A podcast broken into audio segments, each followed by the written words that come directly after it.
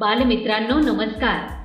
आपण ऐकत आहात महाराष्ट्रातील पहिले शैक्षणिक रेडिओ चॅनेल माय अनंत. प्रस्तुत करता अनंत इंग्लिश स्कूल सातारा. अधिक माहितीसाठी आमच्या अँकर dot F M slash my Anant. या पेजला आवर्जून भेट द्या आणि आमचे कार्यक्रम हक्काने ऐका.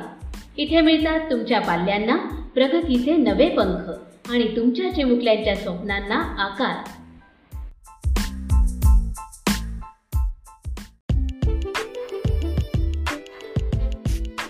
बालमित्रांनो नमस्कार. माय अनंत या रेडिओ चॅनलवर आपल्या सर्वांचे पुन्हा एकदा मी मनपूर्वक स्वागत करतो. आपल्या रेडिओ चॅनलवरून अभ्यासाचे जे प्रसारण होणार आहे त्याचे वेळापत्रक पुढील प्रमाणे आहे. इयत्ता पाचवी ते दहावी असे अभ्यासाचे प्रसारण आम्ही संपूर्ण आठवडाभर करणार आहोत. प्रत्येक आठवड्याच्या सोमवारी पाचवी ते दहावी मराठी मंगळवारी पाचवी ते दहावी हिंदी बुधवारी पाचवी ते दहावी इंग्रजी गुरुवारी पाचवी ते दहावी गणित शुक्रवारी पाचवी ते दहावी विज्ञान आणि शनिवारी पाचवी ते दहावी समाजशास्त्र या विषयाचे प्रसारण केले जाईल.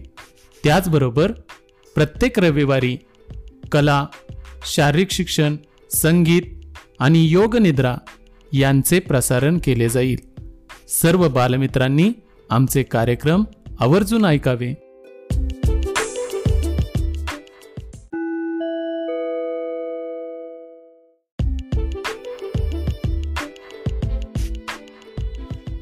नमस्कार विद्यार्थी मित्रांनो आज आपण पाहणार आहोत इयत्ता पाचवी विषय परिसर अभ्यास भाग एक मधील धडा पहिला आपली पृथ्वी आपली सूर्यमाला. मैदानात उभे राहून वर पाहिले असता आपल्याला आकाश दिसते. रात्रीच्या निरभ्र आकाशात अनेक चांदण्या दिसतात. त्या पृथ्वीपासून खूप दूरवर आहेत.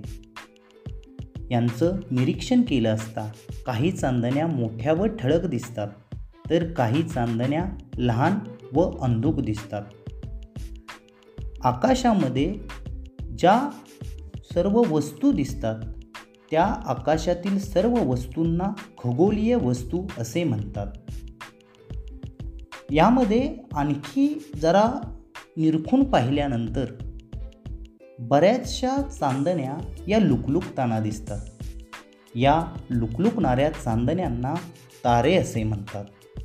तारे सर्वच तारे हे स्वयंप्रकाशित असतात.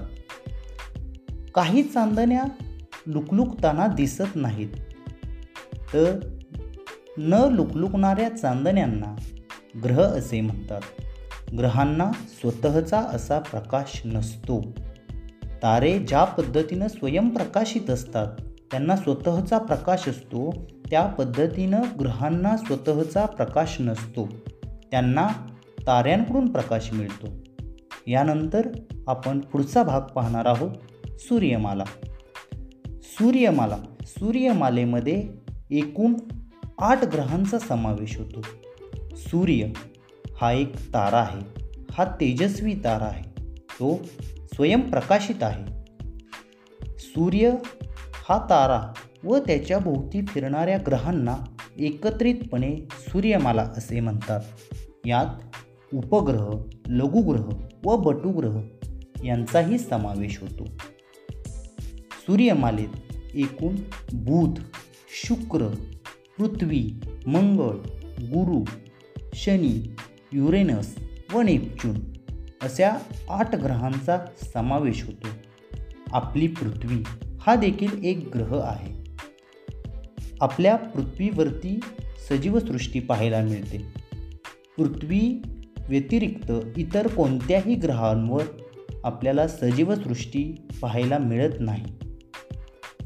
त्यानंतर कक्षा. प्रत्येक ग्रहाच्या सूर्याभोवती परिभ्रमण करण्याच्या मार्गाला त्या त्या ग्रहाची कक्षा असे म्हणतात. म्हणजेच ग्रहांच्या सूर्याभोवती परिभ्रमण करण्याचा जो मार्ग आहे त्याला त्या ग्रहांची कक्षा असे म्हणतात. उपग्रह ग्रहांभोवती परिभ्रमण करणाऱ्या ज्या खगोलीय वस्तू आहेत त्या वस्तूंना उपग्रह असे म्हणतात. उपग्रहांना देखील सूर्यापासून प्रकाश मिळतो. चंद्र हा पृथ्वीचा उपग्रह आहे. हे अत्यंत महत्त्वाचं वाक्य आहे. इतरही बहुतेक ग्रहांना उपग्रह आहेत. बटुग्रह. प्लुटो या खगोलीय वस्तूला बटुग्रह म्हणतात. बटुग्रहांना स्वतःची कक्षा असून ते सूर्याभोवती स्वतंत्रपणे प्रदक्षिणा घालतात. त्यानंतर लघुग्रह. मंगळ व गुरु.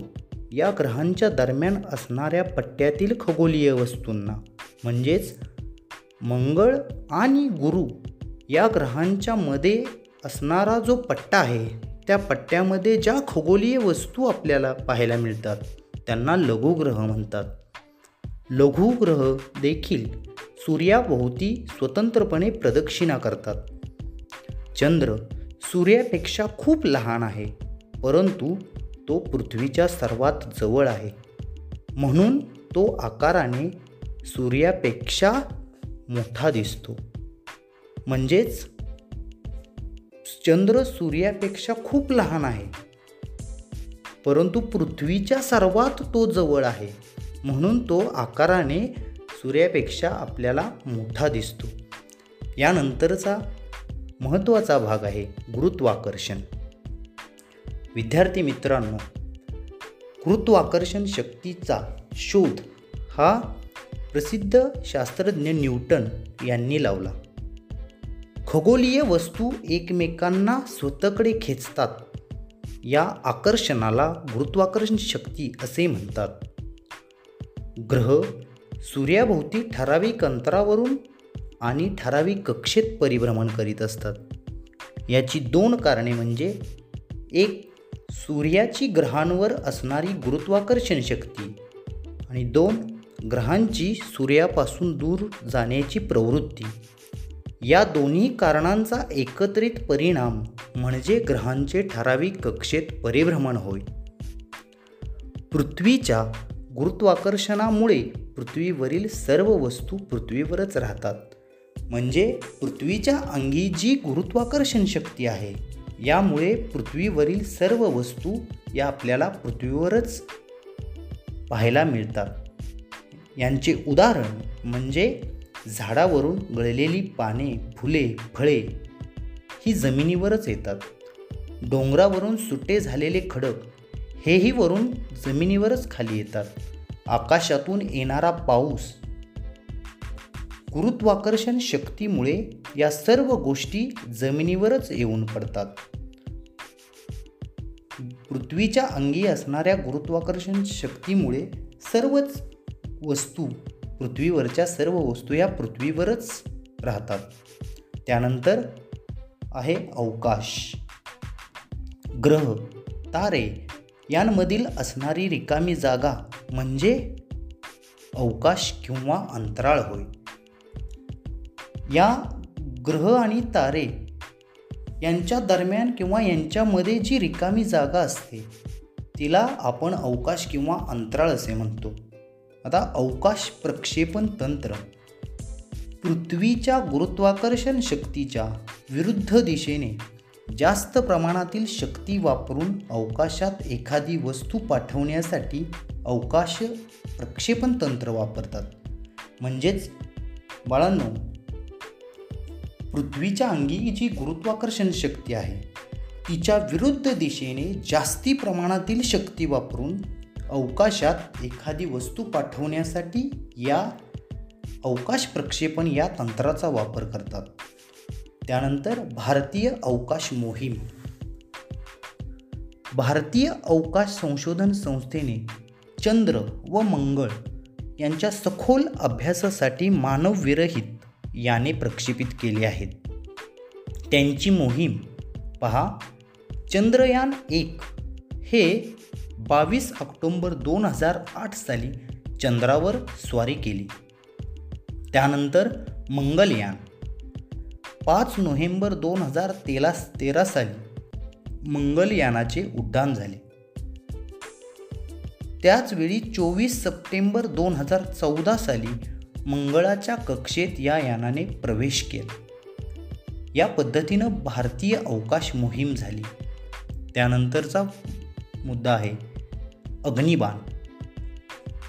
फटाक्यातल्या रॉकेटमध्ये दिवाळीमध्ये आपण पाहतो फटाक्यातल्या रॉकेटमध्ये ज्या प्रमाणात विस्फोटक पदार्थ ठासून भरलेले असतात त्याच प्रमाणात त्यांचे झपाट्याने ज्वलन होऊन खूप ऊर्जा निर्माण होते. व त्या ऊर्जेने ते रॉकेट उंच उडते. तसेच शक्तिशाली अग्निबाणाचा वापर करून हजारो टन वजनाच्या अवकाशयानाचे प्रक्षेपण केले जाते. म्हणजेच दिवाळीमध्ये ज्या पद्धतीनं आपण रॉकेट पाहतो की फटाक्यातल्या रॉकेटमध्ये विस्फोटक पदार्थ भरून ते झपाट्याने ज्वलन होऊन उड्डाण करते ह्याच पद्धतीनं प्रचंड मोठ्या प्रमाणात शक्तिशाली ऊर्जेचा वापर करून अग्निबाणाचा वापर करून हजारो टन वजनाच्या अवकाशयानाचे प्रक्षेपण हे केले जाते. त्यानंतर अवकाशयाने निरनिराळ्या देशांनी शेकडो अवकाशयाने अंतराळात पाठवली आहेत. परंतु भारत हा अवकाश प्रक्षेपण तंत्रज्ञानाच्या विकासासाठी प्रसिद्ध आहे. इतर देशांच्या मानाने भारत हा अवकाश प्रक्षेपण तंत्रज्ञानाच्या विकासासाठी प्रसिद्ध आहे. काही अवकाशयाने कायमच अंतराळात राहतात तर काही पृथ्वीवर परत येतात. काही दुसऱ्या ग्रहांवर किंवा उपग्रहांवर उतरवली जातात. अवकाशयानातून मोहिमेवर जाणाऱ्या वैज्ञानिकांना अंतराळवीर म्हणतात. म्हणजेच अवकाशयानातून संशोधन करण्यासाठी मोहिमेवर जे वैज्ञानिक जातात त्यांना त्या वैज्ञानिकांना अंतराळवीर असं म्हटलं जातं.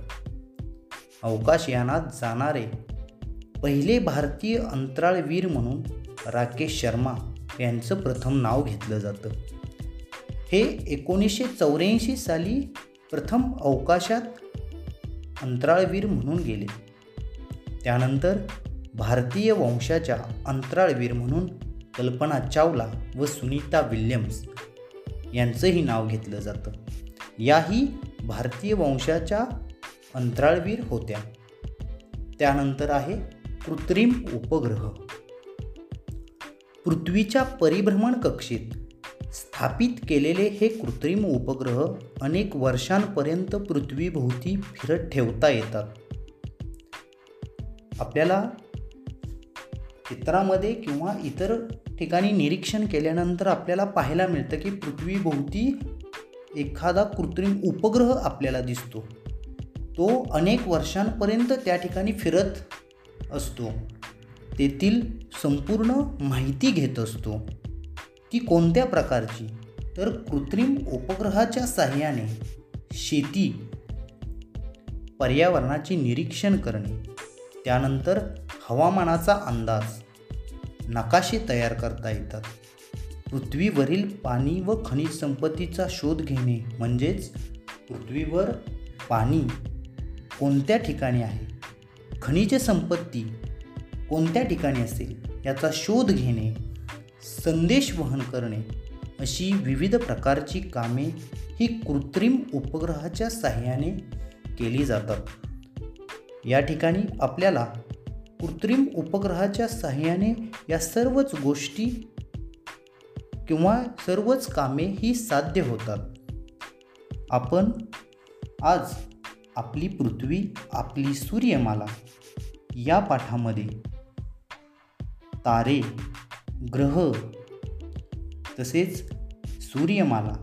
सूर्यमालेतील एकूण ग्रह त्यानंतर उपग्रह बटुग्रह लघुग्रह त्यानंतर गुरुत्वाकर्षण शक्ती अवकाश अवकाश प्रक्षेपण तंत्र त्यानंतर भारतीय अवकाश मोहीम अग्निबाण अवकाशयाने तसेच अवकाशयानांतून अवकाशात जाणारे अंतराळवीर वैज्ञानिक जे आहेत त्यांच्याविषयी आणि सर्वात महत्त्वाचं म्हणजे कृत्रिम उपग्रह की ज्याच्या साह्याने विविध प्रकारचे पर्यावरणाचे निरीक्षण हवामान अंदाज नकाशे तयार करणे तसेच पृथ्वीवरील पाणी व खनिज संपत्तीचा शोध घेणे अशा विविध गोष्टी ची कामे ही साध्य होतात. याविषयी आपण या पाठामध्ये अधिक माहिती पाहिली. धन्यवाद.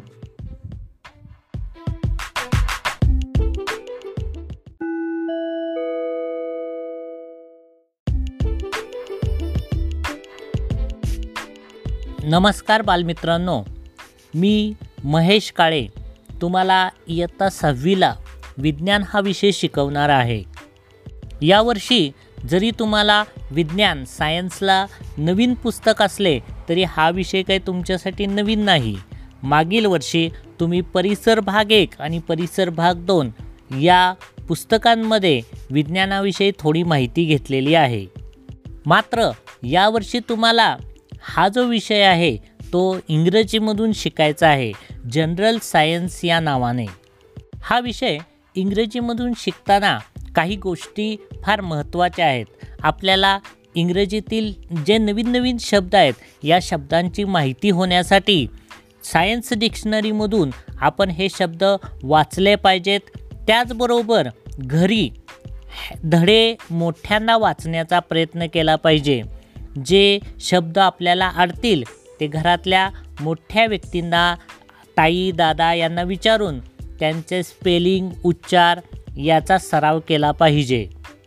रोज विज्ञानाच्या पुस्तकातील पाच ओळी मोठमोठ्यांदा म्हणत वहीमध्ये लिहून काढल्या पाहिजेत.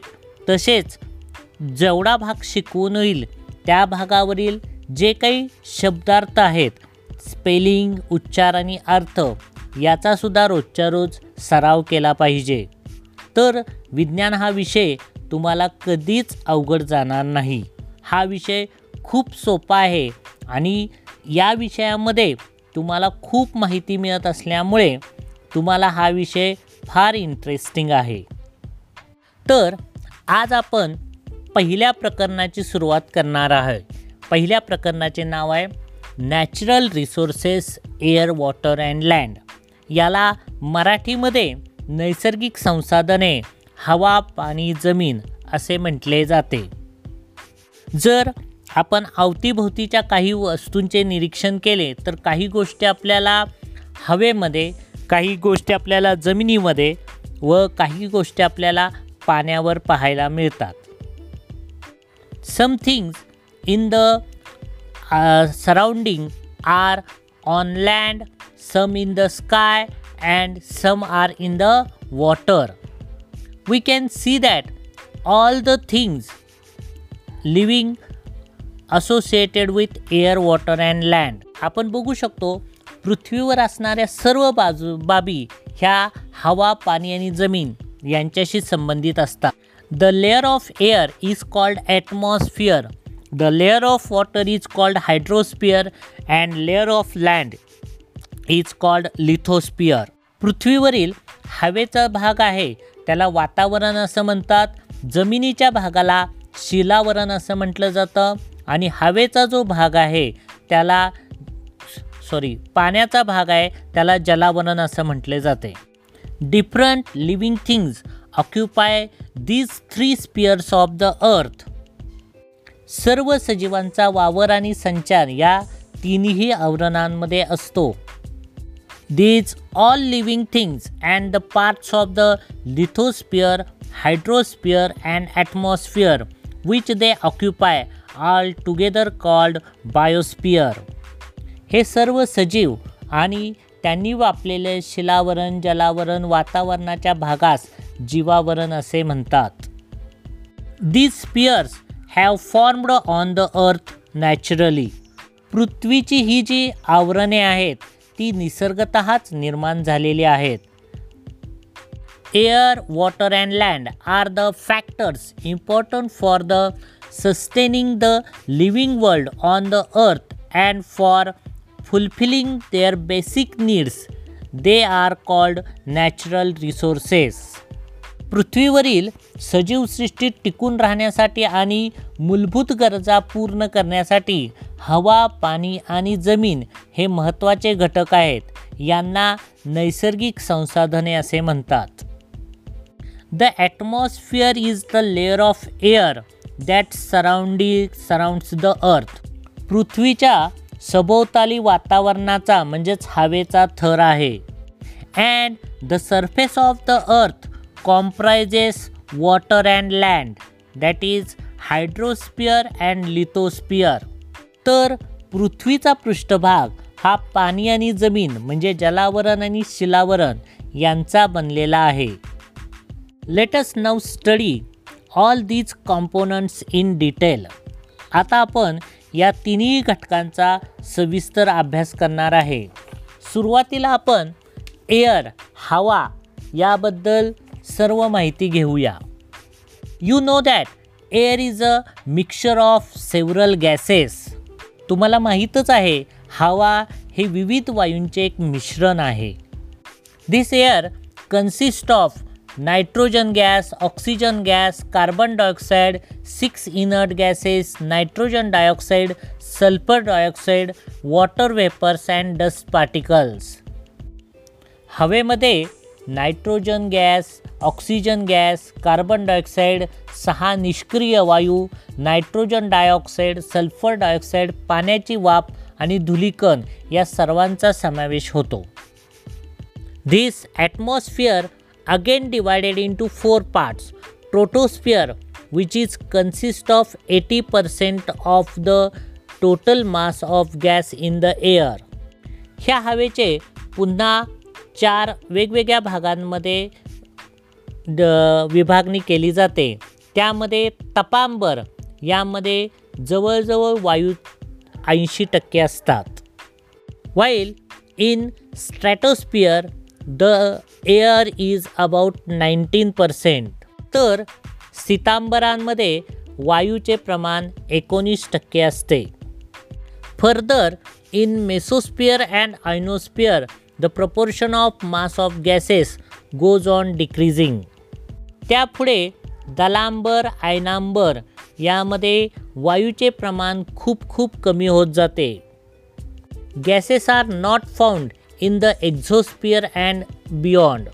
त्यानंतर बाह्यांबर व त्यापुढे वायू अजिबात आढळत नाहीत. Amount of gases in the air is the greatest near the surface of earth and decreases as we go higher and higher from the surface of earth. तुम्हाला असे लक्षात येईल की हवेतील वायूचे प्रमाण हे भूपृष्ठाजवळ सर्वात जास्त आणि जसे जसे भूपृष्ठापासून वर जावे तसतसे वायूंचे प्रमाण कमी कमी होत जाते. You know that nitrogen in the air is about seventy eight percent oxygen is twenty one percent argon other constituents of air and carbon dioxide is the remaining part of the air तुम्हाला हे माहीत आहे का? नायट्रोजनचं हवेमध्ये प्रमाण हे जवळजवळ अठ्ठ्याहत्तर टक्के असते.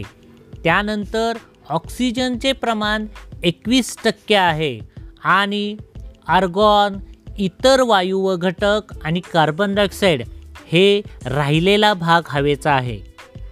Here we are going to see some uses of the gases in the air आता आपण हवेतील वायूंचे काही उपयोग बघणार आहोत nitrogen gas in the air helps living thing to build the necessary proteins and in the production of ammonia हवेतील nitrogen हा वायू सजीवांना आवश्यक प्रथिने मिळवण्यास मदत करतो तसंच अमोनिया निर्मितीमध्ये हा उपयोगी असतो.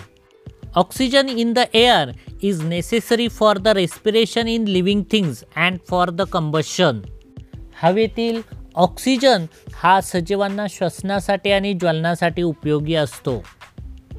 Carbon dioxide gas in the air is used by plants for producing their food and it is also used in the fire extinguisher हवेतील कार्बन डायऑक्साईड वायू हा वनस्पती अन्न तयार करण्यासाठी वापरतात तसंच अग्निशामक नळकांड्यामध्येही याचा वापर केला जातो. The living word on the earth is sustained due to the balance between various gases and other constituents of the air हवेतील विविध वायू आणि इतर घटक यांच्या समतोलामुळे पृथ्वीवरील जीवसृष्टी टिकून आहे. Do you know which harmful substances released in the air through the combustion of fuels These are nitrogen dioxide carbon dioxide carbon monoxide sulphur dioxide and soot तुम्हाला माहीत आहे का? इंधन ज्वलनातून हवेत सोडले जाणारे कोणकोणते घाट घातक घटक आहेत? Nitrogen dioxide carbon dioxide carbon monoxide sulphur dioxide आणि काजळी. This smoke directly mixes with the atmosphere and disturbing the balance between the constituents of air This is called air pollution. हा धूर थेट वातावरणातील हवेत मिसळतो. त्यामुळे हवेतील घटकांचा समतोल बिघडतो याला वायू प्रदूषण असे म्हणतात. In the upper part of the atmosphere there is a gas called ozone gas it is used to protect the life on the earth वातावरणात सर्वात वर ओझोन वायूचा एक थर असतो जो सजीव सृष्टीचे पृथ्वीवरील संरक्षण करतो. The layer of ozone gas is the lower part of the stratosphere हा ओझॉन वायूचा जो थर आहे हा स्थितांबराच्या खालच्या भागामध्ये आढळतो. This ozone gas is not directly useful for the surviving of living things या ओझोन वायूचा सजीवांच्या जगण्यासाठी प्रत्यक्ष उपयोग होत नाही. Yet it is very important for living things to have this layer of ozone at a high altitude around the earth परंतु खूप उंचीवर पृथ्वीभोवती ओझोन वायूचा थर असणे हे सजीवांसाठी फार महत्त्वाचे आहे. The ultraviolet rays coming from the sun are very harmful for living things सूर्यापासून येणारी अतिनील किरणे ही सजीवांसाठी हानिकारक असतात. The ozone gas absorb these rays ozone वायू ही अतिनील किरणे शोषून घेतो. As a result life on earth is protected यामुळे पृथ्वीवरील सजीवांचे संरक्षण होते.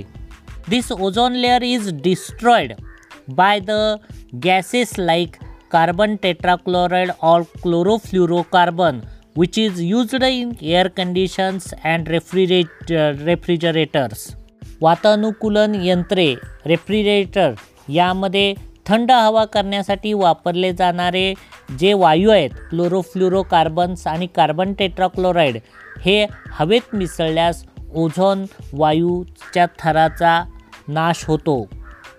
The sixteenth of September is celebrated as ozone protection day all over world to make every one aware of the importance of the ozone वायू ozone वायूचे महत्त्व सर्वांच्या लक्षात यावे. यासाठी सोळा सप्टेंबर हा दिवस जगभर ओझोन संरक्षण दिन म्हणून मानला जातो. After the air we are going to see the importance of water हवेच्या उपयोगानंतर आपण आता पाण्याचे उपयोग पाहूया. If you see the figure on the first page you can see that water occupies seventy one percent of the earth and land is twenty nine percent जर तुम्ही पुस्तकातील पहिल्या पानावरची आकृती बघितली तर तुम्हाला असे आढळून येईल की पृथ्वीवर एकाहत्तर टक्के पाणी आहे आणि फक्त एकोणतीस टक्के जमीन आहे. But ninety seven percent of the water is in the form of seas and ocean that is salty पण पृथ्वीवर आढळणाऱ्या एकूण पाण्यापैकी सत्त्याण्णव टक्के पाणी हे समुद्र आणि महासागरात आहेत जे खारट आहे.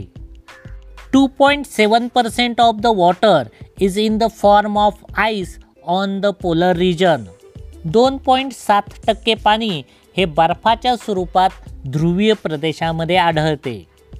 And only zero point three percent water is available for drinking and other uses of the all living things आणि फक्त शून्य पॉईंट तीन टक्के हे पाणी माणूस इतर सजीव यांना पिण्यासाठी व वापरण्यासाठी उपलब्ध असते.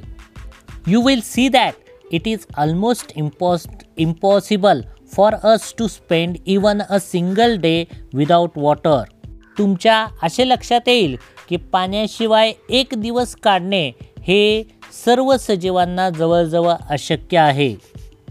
We need to drink three to four litre of water every day so that all our bodily functions run smoothly मानवी शरीराच्या सर्व क्रिया सुलभ चालाव्यात म्हणून दररोज आपण तीन ते चार लिटर पाणी पिण्याची गरज असते. Do you know how water is formed if hydrogen gas burns in air it combines with oxygen gas and water is formed तुम्हाला माहीत आहे का पाणी कसे तयार होते? हायड्रोजन वायूचे हवेत ज्वलन झाल्यास तो ऑक्सिजन वायूशी संयोग पावतो आणि ह्या संयोगातून पाण्याची निर्मिती होते. In the nature water occupies in three states ice water and water vapours पृथ्वीवर पाणी हे तीन अवस्थांमध्ये आढळते. बर्फ पाणी आणि पाण्याची वाफ. No living things can survive without water therefore it is said that water is life. कोणताही सजीव पाण्याशिवाय जिवंत राहणे शक्य नाही म्हणून पाण्याला जीवन असे म्हणतात. आज आपण इथे थांबणार आहोत. पुढ पुढे विज्ञानाचा इथून पुढचा भाग आपण बघूया.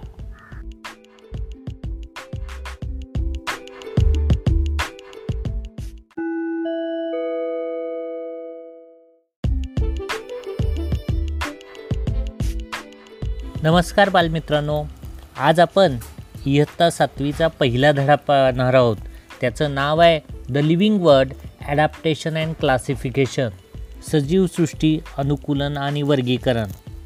A great variety of plants is found on the earth पृथ्वीवर आपल्याला अनेक प्रकारच्या वनस्पती पाहायला मिळतात. Some plants have colourful flowers some plants grow in water whereas as some are to be in in deserts काही वनस्पतींना विविध रंगी फुले आहेत. काही वनस्पती पाण्यात आढळतात तर काही पाण्याचे दुर्भिक्ष असलेल्या वाळवंटी प्रदेशात आढळतात. Some plants are found only in snowy region तर काही वनस्पती या बर्फाळ प्रदेशामध्ये आढळतात. Some plants cannot be seen without a microscope काही वनस्पती सूक्ष्मदर्शक यंत्राशिवाय आपण पाहू शकत नाही इतक्या त्या लहान असतात. Like plants animals too show diversity वनस्पतींसारखीच प्राण्यांमध्येही आपल्याला विविधता आढळते. Some are unicellular and some are multicellular काही एकपेशीय आहेत तर काही बहुपेशी आहेत. Some are vertebrate whereas others are invertebrate प्राणी अपृष्ठवंशीय तर काही पृष्ठवंशीय आहेत.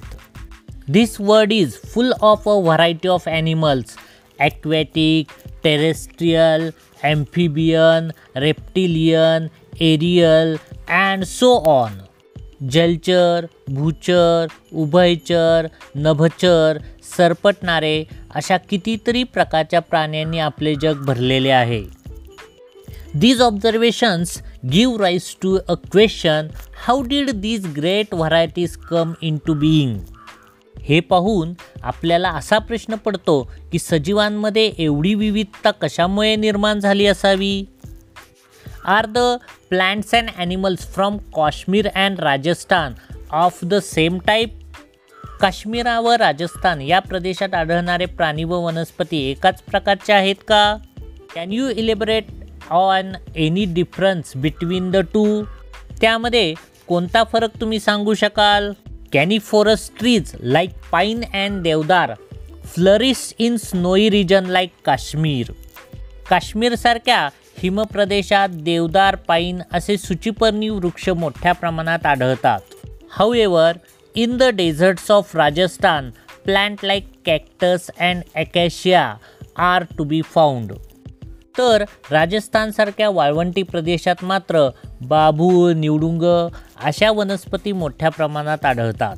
Gradual changes occur in the body parts and also in the behaviour of organisms which help them to adjust to their surroundings such changes are called adaptations प्रत्येक सजीव ज्या परिसरात व वातावरणात राहतो त्याच्याशी जुळवून घेण्यासाठी त्यांच्या शरीराच्या अवयवांमध्ये तसेच जीवन जगण्याच्या पद्धतीमध्ये कालानुरूप घडून आलेल्या बदलांना अनुकूलन असे म्हणतात. In this topic we are going to see the first adaptation in plants या प्रकरणामध्ये पहिल्यांदा आपण वनस्पतीमधील अनुकूलन याविषयी माहिती घेणार आहोत.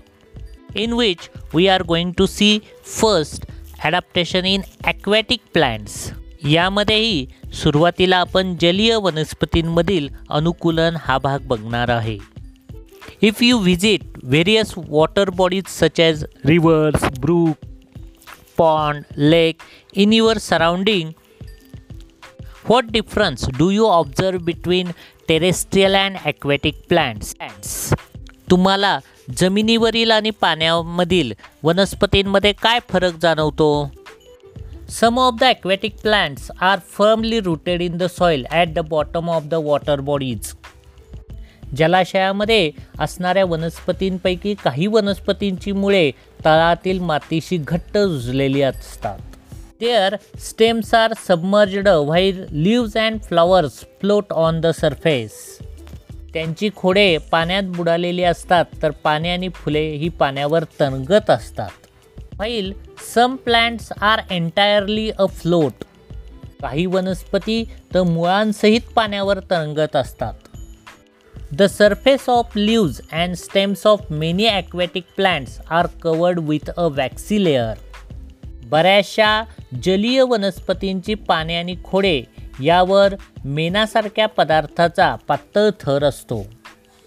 Leaves of some aquatic plants are thin and slender like a ribbon काही जलीय वनस्पतींची पाने अरुंद आणि रिबिनीसारखी पातळ असतात.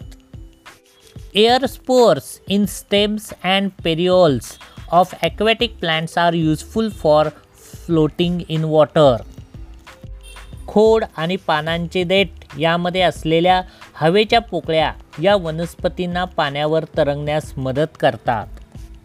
In the next part we are going to see adaptation in desert plants यानंतरच्या भागात वाळवंटी प्रदेशातील वनस्पतींमधील अनुकूलन आपण पाहणार आहोत.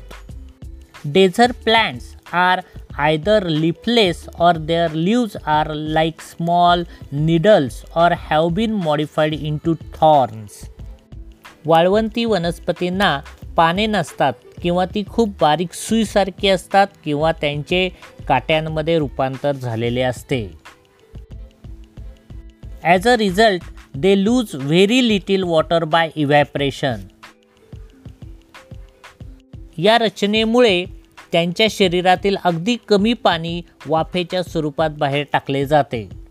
The stem stores water and food and air is therefore fleshy वाळवंटी वनस्पतीतील खोडे हे पाणी आणि अन्न साठवून ठेवतात त्यामुळे ते मांसल बनतात.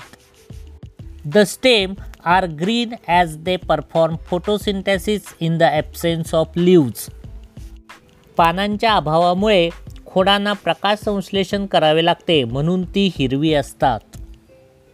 Their roots penetrate deep into the soil and some roots spread away from the soil in search of water या वनस्पतींची मुळे पाण्याच्या शोधात जमिनीत खूप खोलवर जातात तर काहींची जमिनीमध्ये दूरवर पसरतात. There is a thick layer of wax substance on stem of these plants too या वनस्पतींच्या खोडावर देखील मेनासारख्या पदार्थाचा जड थर असतो.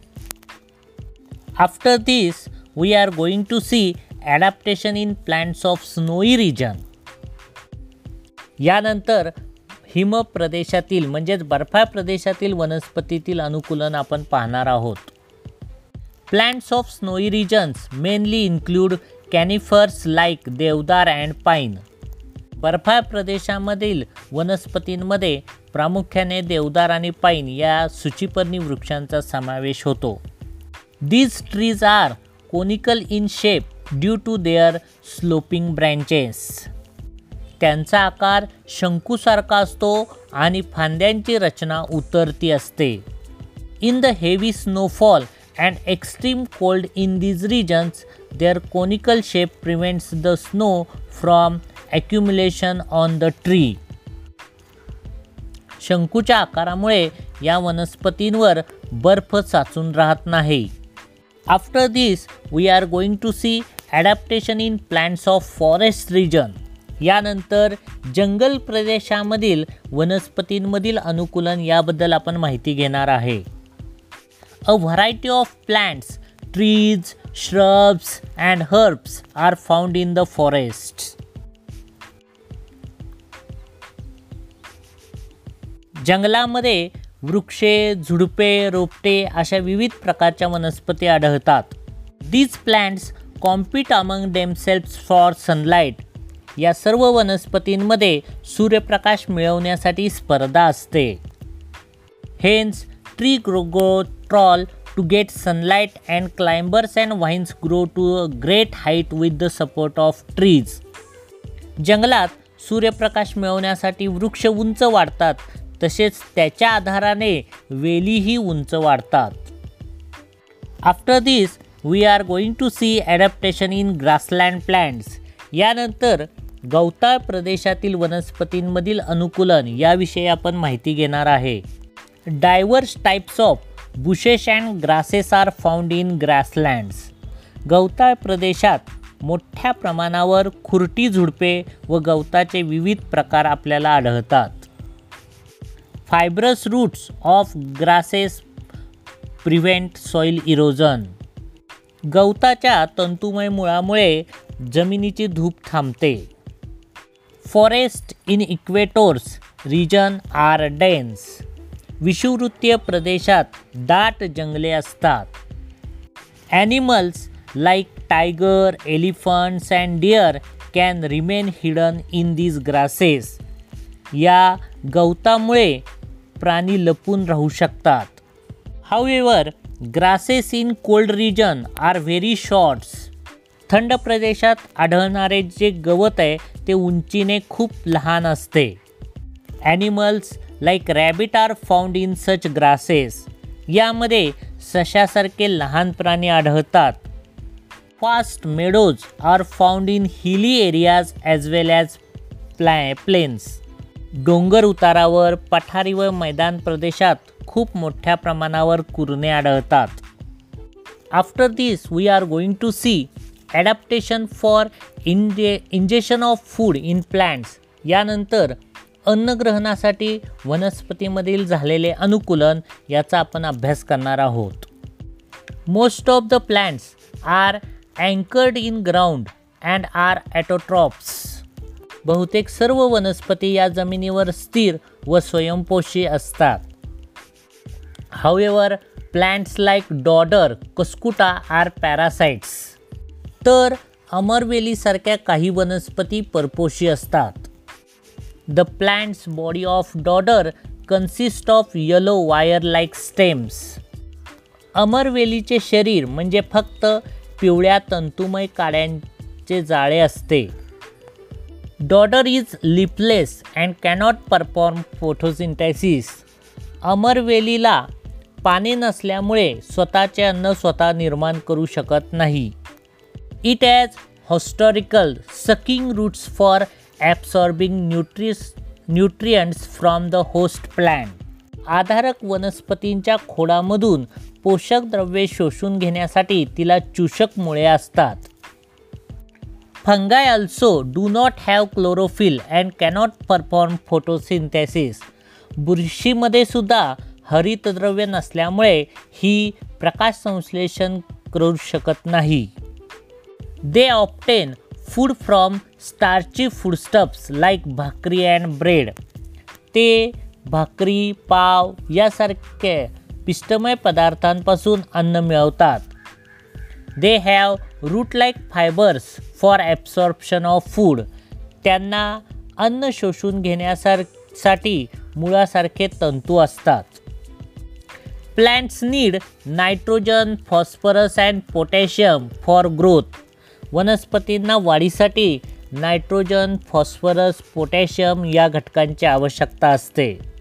Plants that grow in soil which is deficiency in nitrogen like drosera Venus flytrap pitcher plants E T C fulfil their need for nitrogen by consuming insects ज्या जमिनीत नायट्रोजनची कमतरता असते अशा ठिकाणी वाढणाऱ्या वनस्पती जशा घटपन्नी व्हिनस फ्लॅटरॅप ड्रॉसेऱ्या या कीटकांचे भक्षण करून स्वतःची नायट्रोजनची गरज भासवितात.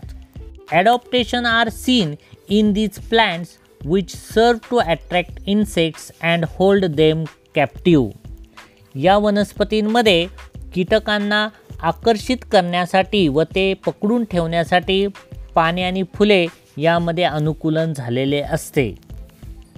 पुढच्या भागामध्ये आपण ॲडॅप्टेशन इन प्लॅन्ट्स म्हणजे प्राण्यांमधील अनुकूलन याविषयी माहिती घेणार आहोत. Goodbye friends and have a nice day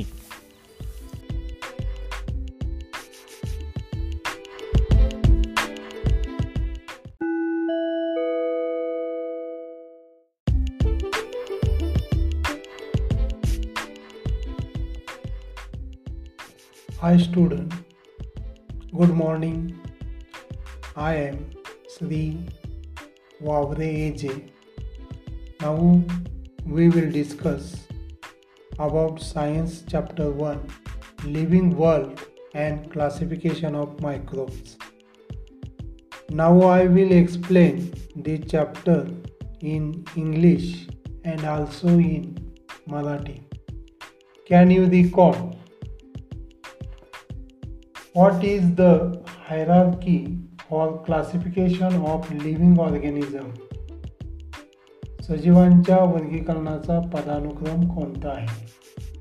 Answer of these questions the hierarchy of classification is as follows kingdom phylum class family genus and species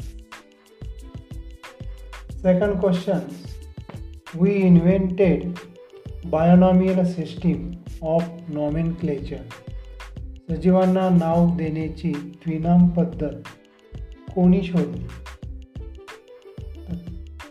Answer of these questions Carl Linnaeus invented binomial systems of nomenclature.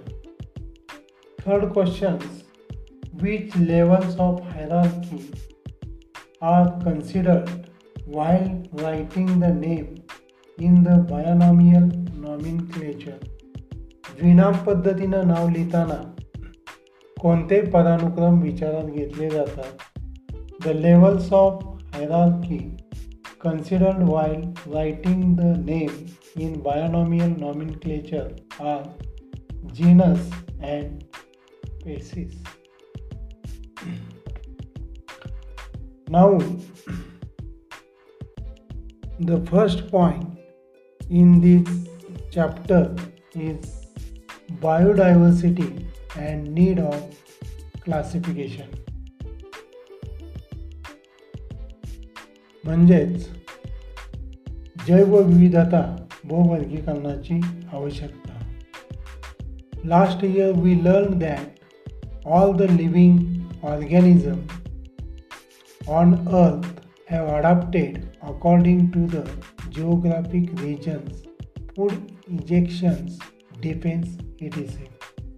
मागील यत्तेमध्ये आपण पाहिले की भौगोलिक प्रदेश अन्नग्रह संरक्षण अशा विविध कारणांनी पृथ्वीवरील सजीवा अनुकूलन झालेले आढळते what is the definition of adaptation The gradual changes occur in the body parts and also in the behavior of organisms which help them to adjust to their surrounding.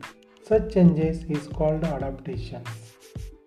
म्हणजेच प्रत्येक सजीव ज्या परिसरात व वातावरणात राहतो त्याच्याशी जुळवून घेण्यासाठी त्यांच्या शरीराच्या अवयवामध्ये तसेच जीवन जगण्याच्या पद्धतीमध्ये कालानुरूप घडून आलेल्या बदलाला अनुकूलन असे म्हणतात. While adopting many differences are observe in the organism of the same species too अनुकूलन साधताना एकाच जातीच्या सजीवातही विविध बदल झालेले दिसतात. According to two thousand eleven census around eighty seven million species of living organisms are found on the earth, including land and sea. दोन हजार अकराच्या गणनेनुसार पृथ्वीवरील जमीन व समुद्र यामधील सर्व सजीव मिळून सुमारे सत्याऐंशी दशलक्ष जाती ज्ञात आहेत म्हणजेच माहीत आहेत to study such a vast number it is essential to divide them into groups एवढ्या प्रचंड संख्येने असणाऱ्या सजीवांचा अभ्यास करण्यासाठी त्यांची गटामध्ये विभागणी व्हायला हवी. So groups and subgroups are created considering the similarities and differences among the living organism सजीवातील साम्य व फरक लक्षात घेऊन त्यांचे गट व उपगट हे तयार करण्यात आलेले आहे the definitions of biological classification is the process of dividing living organism into groups groups and is is called biological classification means सजीवांचे गट व उपगट बनविण्याच्या या प्रक्रियेला जैविक वर्गीकरण असे म्हणतात. तर सजीवांचं वर्गीकरण करत असताना वेगवेगळ्या शास्त्रज्ञाने वेगवेगळ्या पद्धतीनं हे केलेलं आहे. Robert Harding Whittaker nineteen twenty to nineteen eighty was an American ecologist ecologist म्हणजे परिस्थितिकी तज्ज्ञ. रॉबर्ट हार्डिंग विटाकर हे एकोणीसशे वीस ते एकोणीसशे ऐंशी हे अमेरिकन परिस्थितिकी तज्ज्ञ होऊन गेले. In nineteen seven sorry nineteen sixty nine he divided living organism into five groups त्यांनी इसवी सन एकोणीसशे एकोणसत्तरमध्ये सजीवांची पाच गटामध्ये विभागणी केलेली आहे. परंतु ही विभागणी करण्या अगोदर काही शास्त्रज्ञांनी सजीवांचं वर्गीकरण हे केलेलं आहे. जर आपण इन हिस्ट्री जर पाहिली तर आपल्याला असं दिसून येतं the Carl Linnaeus in seventeen thirty five divided living world in two kingdoms. First kingdom vegetabilia and second kingdom animalia. म्हणजेच इसवी सन सतराशे पस्तीसमध्ये कार्ल लिनियस यांनी सजीवांना दोन सृष्टीमध्ये विभागलं. एक वनस्पती सृष्टी व दोन प्राणी सृष्टी. Next scientist Haeckel in eighteen sixty six consider the three kingdoms protista plants and animals in nineteen twenty five Chatton created two groups prokaryotes and eukaryotes Chatton यांनी एकोणीसशे पंचवीसमध्ये दोन गटामध्ये वर्गीकरण केलेलं आहे. प्रो कॅरिओटस म्हणजे अधिकेंद्रकी यू कॅरिओटस म्हणजे दृश्य केंद्रकी in nineteen thirty eight Copeland divided living organism into four kingdoms first monera second protista third plant आणि फोर्थ ॲनिमल्स अशा पद्धतीनं वेगवेगळ्या शास्त्रज्ञांनी सजीवांचं वर्गीकरण केलेलं आहे. परंतु विटाकर यांनी सजीवांचं वर्गीकरण करत असताना काही क्रायटेरिया या विचारात घेतलेले आहे all these classification Whittaker consider following criteria first criteria complexity of cell structure म्हणजे पेशीची जटिलता. यामध्ये दोन घटकांचा त्यांनी विचार केला. First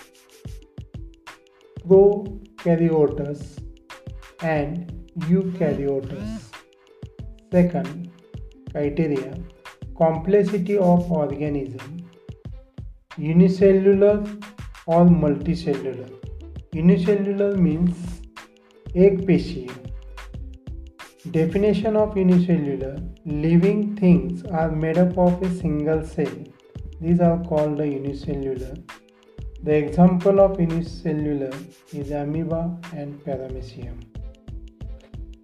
second multicellular म्हणजेच बहुपेशीय the living things that are made up of many cells called Multicellular example of multicellular is man ah man cow elephant lion it's third criteria mode of nutrition म्हणजे पोषणाचा प्रकार. त्याच्यामध्ये ॲट्रोट्रॉफिक म्हणजे स्वयंपोषी. याच्यामध्ये प्लांटचा समावेश होतो. प्लांट्स फोटोसेन्थेसिस या क्रियेमध्ये स्वतःचे अन्न स्वतः तयार करतात. नेक्स्ट सॅफ्रोफायटिक म्हणजे परपोषी. याच्यामध्ये फंगी यांचा समावेश होतो. फंगी काय करतात? Absorption from the dead organism मृतावशेषातून ते अन्न शोषण करतात त्यानंतर हिटरोट्रॉपी म्हणजेच परपोषी याच्यामध्ये ॲनिमलचा समावेश होतो. अँड इंजेक्टिव्ह त्यांना भक्षक असंही म्हटलं जातं. त्यानंतर फोर्थ क्रायटेरिया लाईफस्टाईल. प्रोड्युसर्स म्हणजे उत्पादक प्लांट्स कंज्युमर्स भक्षक ॲनिमल्स डिकम्पोजर्स म्हणजे विघटकाचं काम हे फंगी करत असतात. फिफ्थ क्रायटेरिया फायलोजेनेटिक रिलेशनशिप यामध्ये prokaryotes to eukaryotes unicellular to multicellular या क्रायटेरियाचा विचार करून बिटाकर यांनी सजीवांचं वर्गीकरण केलेलं आहे. आता आपण हे वर्गीकरण कसं केलेलं आहे ते पाहूया. लिव्हिंग ऑर्गॅनिझम याचे दोन ग्रुप पडतात. फर्स्ट प्रो कॅरिओटस आणि यू कॅरिओटस म्हणजे अधिकेंद्रकी आणि दृश्य केंद्रकी आता प्रो कॅरिओटसमध्ये युनिसेल्युलर याच्यामध्ये किंगडम वन मोनेरा याचा समावेश होतो. यू कॅरोटस याचे दोन भागामध्ये विभाजन केलेले आहे. युनिसेल्युलर अँड मल्टीसेल्युलर युनिसेल्युलरमध्ये किंगडम टू प्रोटिस्टा समाविष्ट होतं. मल्टीसेल्युलरचे पुन्हा तीन किंगडममध्ये विभाजन केलेलं आहे. Kingdom fungi kingdom plantae kingdom animalia आता किंगडम फंगी याच्यामध्ये आपल्याला सेल वॉल प्रेझेंट म्हणजे सेल वॉल आढळतो. But organism can't perform photosynthesis परंतु प्रकाश संश्लेषण हे करू शकत नाही. त्यानंतर kingdom plantae plantae cell wall present and organism can perform photosynthesis. या वनस्पतीमध्ये पेशीभित्तिक असते. प्रकाश संश्लेषण ही क्रियासुद्धा ते करू शकतात. त्यानंतर kingdom five animalia no cell wall याच्यामध्ये पेशीभित्तिका आढळत नाही.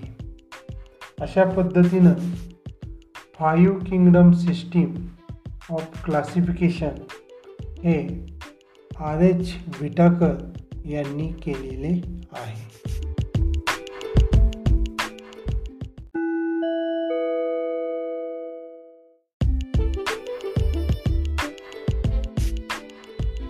विद्यार्थी मित्रांनो नमस्कार. सामान्य विज्ञान इयत्ता आठवी मराठी माध्यम. यातील पहिला पाठ आज आपण अभ्यासणार आहोत. पाठाचे नाव आहे सजीव सृष्टी व सूक्ष्मजीवांचे वर्गीकरण. जैवविविधता व वर्गीकरणाची आवश्यकता ही आपल्याला का भासली याविषयी आपण थोडीशी चर्चा करूया. मागील इयत्तेत आपण पाहिले की भौगोलिक प्रदेश अन्नग्रहण संरक्षण अशा विविध कारणांनी पृथ्वीवरील सजीवात अनुकूलन झालेले आढळते. अनुकूलन साधताना एकाच जातीच्या सजीवातही विविध बदल झालेले दिसतात. दोन हजार अकराच्या गणनेनुसार पृथ्वीवरील जमीन व समुद्र यामधील सर्व सजीव मिळून सुमारे सत्याऐंशी दशलक्ष जाती ज्ञात आहेत. एवढ्या प्रचंड संख्येने असणाऱ्या सजीवांचा अभ्यास करण्यासाठी त्यांची गटात विभागणी व्हायला हवी अशी गरज भासली. सजीवातील साम्य व फरक लक्षात घेऊन त्यांचे गट व उपगट करण्यात आले. सजीवांचे गट व उपगट बनवण्याच्या या प्रक्रियेला जैविक वर्गीकरण असे म्हटले जाते. रॉबर्ट हार्डिंग विटाकर एकोणीसशे वीस ते एकोणीसशे ऐंशी हे अमेरिकन परिस्थितिकी तज्ज्ञ इकॉलॉजिस्ट होऊन गेले. त्यांनी इसवी सन एकोणीसशे एकोणसत्तरमध्ये सजीवांची पाच गटात विभागणी विभागणी केली. यालाच पंचसृष्टी वर्गीकरण पद्धत असं म्हटलं गेलं. वर्गीकरणासाठी विटाकर यांनी पुढील निकष हे विचारात घेतले होते. एक पेशीची जटिलता यामध्ये त्यांनी आदिकेंद्रिकी व दुश्य दृश्य केंद्रिकी याविषयी माहिती मिळवली.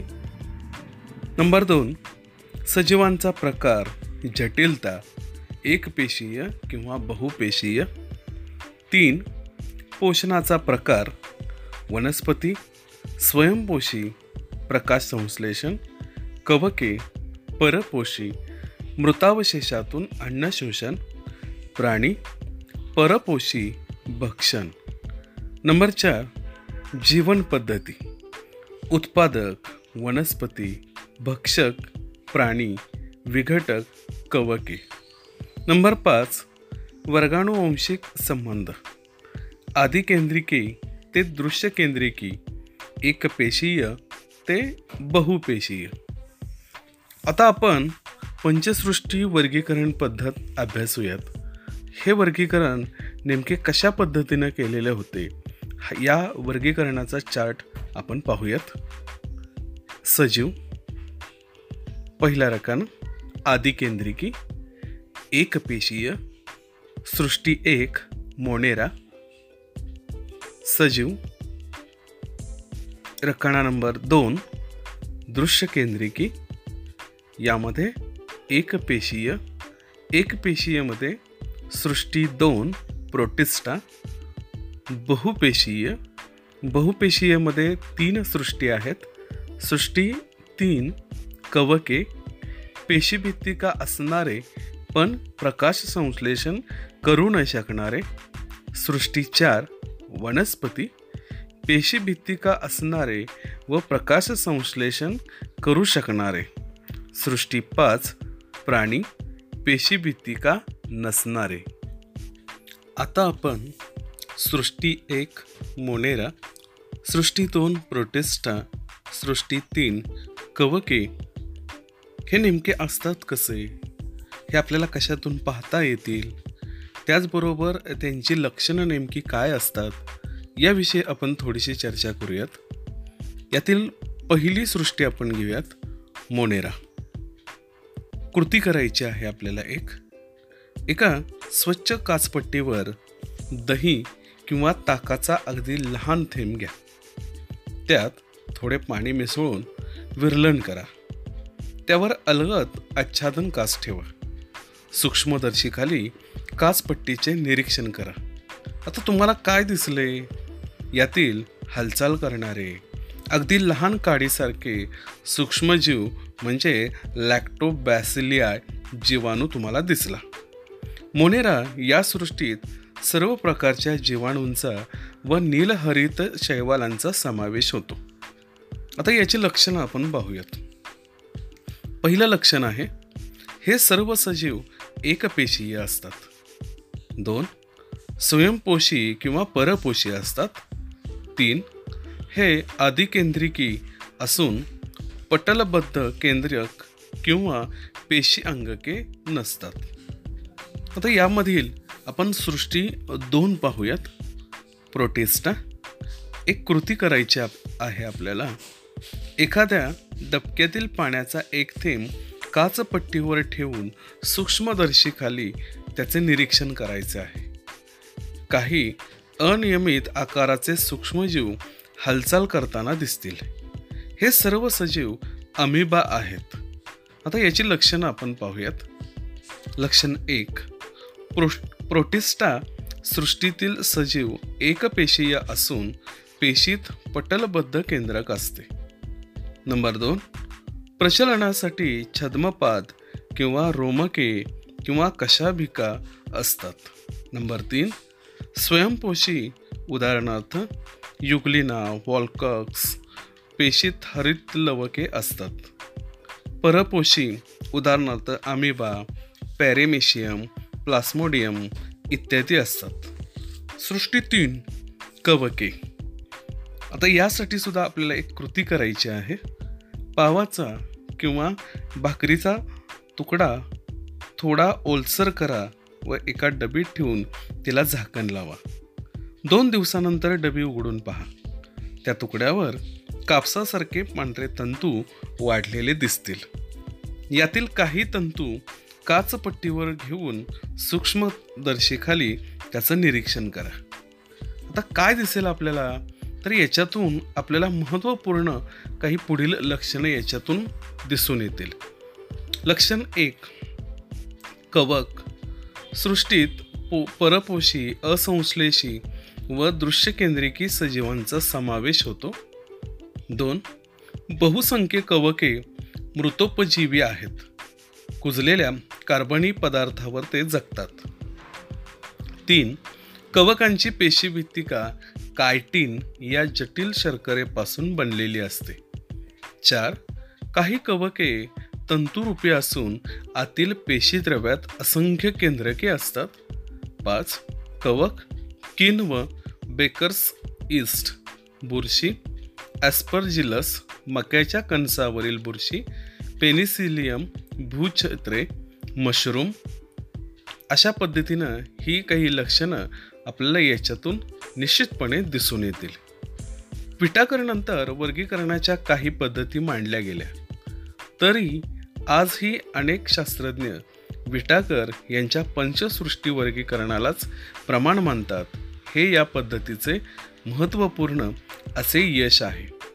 आता विद्यार्थी मित्रांनो आपल्याला पुढचा मुद्दा जो पाहायचा आहे तो आहे सूक्ष्मजीवांचे वर्गीकरण. यामध्ये आपल्याला जवळजवळ पाच मुद्द्यांवर चर्चा करायची आहे. पण ही चर्चा करण्यापूर्वी आत्ता आपण सृष्टी एक सृष्टी दोन सृष्टी तीन यामधील मोनेरा प्रोटिस्टा कवके यांची आपण आकृती पाहिलेली आहे. आपल्या पाठ्यपुस पुस्तकातील पान क्रमांक दोन आणि तीनवर आपल्याला काही आकृत्या दिलेल्या आहेत. तर आपण सर्वप्रथम काय करायचं आहे तर मोनेरा सृष्टीतील विविध सजीव प्रोटिस्टा सृष्टीतील सजीव बुरशी यांची आकृती आपण आपल्या वहीमध्ये काढायची आहे. आणि कशा पद्धतीने यांचे विविध प्रकारचे भाग असतात हे आपल्याला समजावून घ्यायचं आहे. उदाहरणार्थ समजा आपण बुरशी याची आकृती जर घेतली तर बुरशीचे विविध प्रकारचे भाग हे आपल्याला त्या आकृतीच्या सहाय्याने दाखवता आले पाहिजेत आणि त्याच पद्धतीने आपल्याला इतर आकृत्यासुद्धा काढायच्या आहेत. तर मित्रांनो अशा पद्धतीनं आपण पाठ क्रमांक एकमधील महत्त्वपूर्ण अशा काही गोष्टींवर चर्चा केली. पुढील भागामध्ये आपण सूक्ष्मजीवांच्या वर्गीकरणाबद्दल निश्चित चर्चा करूयात. तोपर्यंत आपण सर्वांनी ह्या आकृत्या आपल्या वहीमध्ये निश्चितपणे काढायच्या आहेत. कारण विज्ञान म्हटलं की तुम्हाला विविध प्रकारच्या आकृत्या ह्या निश्चितपणे हाताखालून जाव्याच लागतात आणि मला वाटतं त्याची सुरुवात ही आपल्याला पहिल्या धड्यापासून निश्चितपणे करायची आहे. धन्यवाद.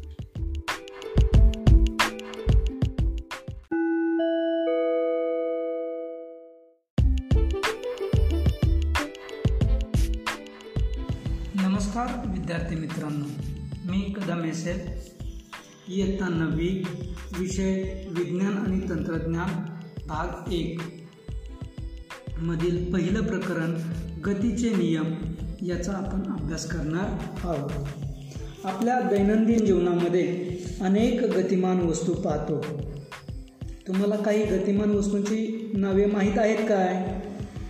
उदाहरणार्थ धावणारी वाहने उडणारे पक्षी ग्रह व तारे यांची गतिमानता पायी चालणारी लोक यांची गतिमानता म्हणजेच आपण असे म्हणू शकतो की वस्तू एका जागेवरून दुसऱ्या जागेवर जात असताना त्या वस्तूच्या स्थानामध्ये बदल होत असतो. म्हणजेच वस्तूच्या हालचालीलाच आपण गती असे म्हणतो. या गतीचे वेगवेगळे प्रकार आहेत. उदाहरणार्थ रेषीय गती आंदोलित गती यादृच्छिक गती वर्तुळाकार गती असे वेगवेगळे प्रकार आहेत.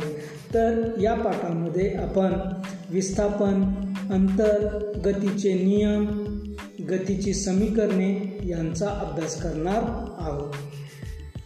तर आपल्या घरामध्ये फिरणारा पंखा व स्थिर पंखा यामध्ये गती कशात आहे? तर ती फिरणाऱ्या पंख्यामध्ये आहे. त्याचप्रमाणे उडणारे पक्षी थांबलेली रेल्वेगाडी हवेत उडणारा पालापाचोळा डोंगरावरती स्थिर असलेला दगड यापैकी कशामध्ये गतीची जाणीव होते? तर यामध्ये उडणारा पक्षी व हवेत उडणारा पालापाचोळा यांच्यामध्ये गतीची जाणीव होते. म्हणजेच या वस्तू आपल्या जागा बदलतात. परंतु अशा काही वस्तू आहेत त्याची गती आपण आपल्या डोळ्यांनी पाहू शकत नाही परंतु त्या वस्तू गतिमान असतात. उदाहरणार्थ वाहणारा वारा. गतिमान असतो परंतु त्याची गती आपण पाहू शकत नाही. पृथ्वी सूर्याभोवती फिरत असते. चंद्र पृ पृथ्वीभोवती फिरत असतो परंतु त्याचीही गती आपण पाहू शकत नाही. त्याचबरोबर आपल्या शरीरातून वाहणारे रक्त किंवा एखाद्या आजारी व्यक्तीला सलाईन लावल्यानंतर त्या पाईपमधून वाहणारे जे सलाईन आहे याचीही गती आपण पाहू शकत नाही परंतु ते सलाईन गतिमान असते. समजा तुम्ही ग बसमध्ये किंवा कारमधून प्रवास करत आहात. तुमच्या शेजारील बाकावरील बसणारी व्यक्ती गतिमान असेल का? तर नाही. कारण वस्तू गतिमान होण्यासाठी तिने जागा बदलली पाहिजे. परंतु तुमच्या शेजारी बसलेली व्यक्ती ही एका जागेवरच असेल म्हणून ती गतिमान नसेल. परंतु बाहेरील व्यक्तीच्या संदर्भाने जर विचार केला तर तुमच्या शेजारील बसलेली व्यक्ती बाहेरील व्यक्तीसाठी गतिमान असेल. मग एखादी वस्तू गतिमान आहे किंवा नाही हे ठरविण्यासाठी कोणत्या बाबींचा विचार करावा लागेल? तर गती ही सापेक्ष संकल्पना आहे. सापेक्ष म्हणजे काय? तर समजा बस स्टँडमधील बसमध्ये एखाद्या बसमध्ये आपण बसलेलो आहे. आणि जर आपल्या शेजारील बस गतिमान झाली तरी आपणास आपली बस गतिमान झाल्याचा भास होतो. परंतु आपली बस एकाच जागेवर असते. दुसरं एक उदाहरण पाहूया. समजा आपण रेल्वेने प्रवास करत असताना खिडकीतून बाहेर पाहिल्यास बाहेरील झाडे घरे व इतर वस्तू आपणाला गतिमान दिसतात. परंतु त्या गतिमान असतात का?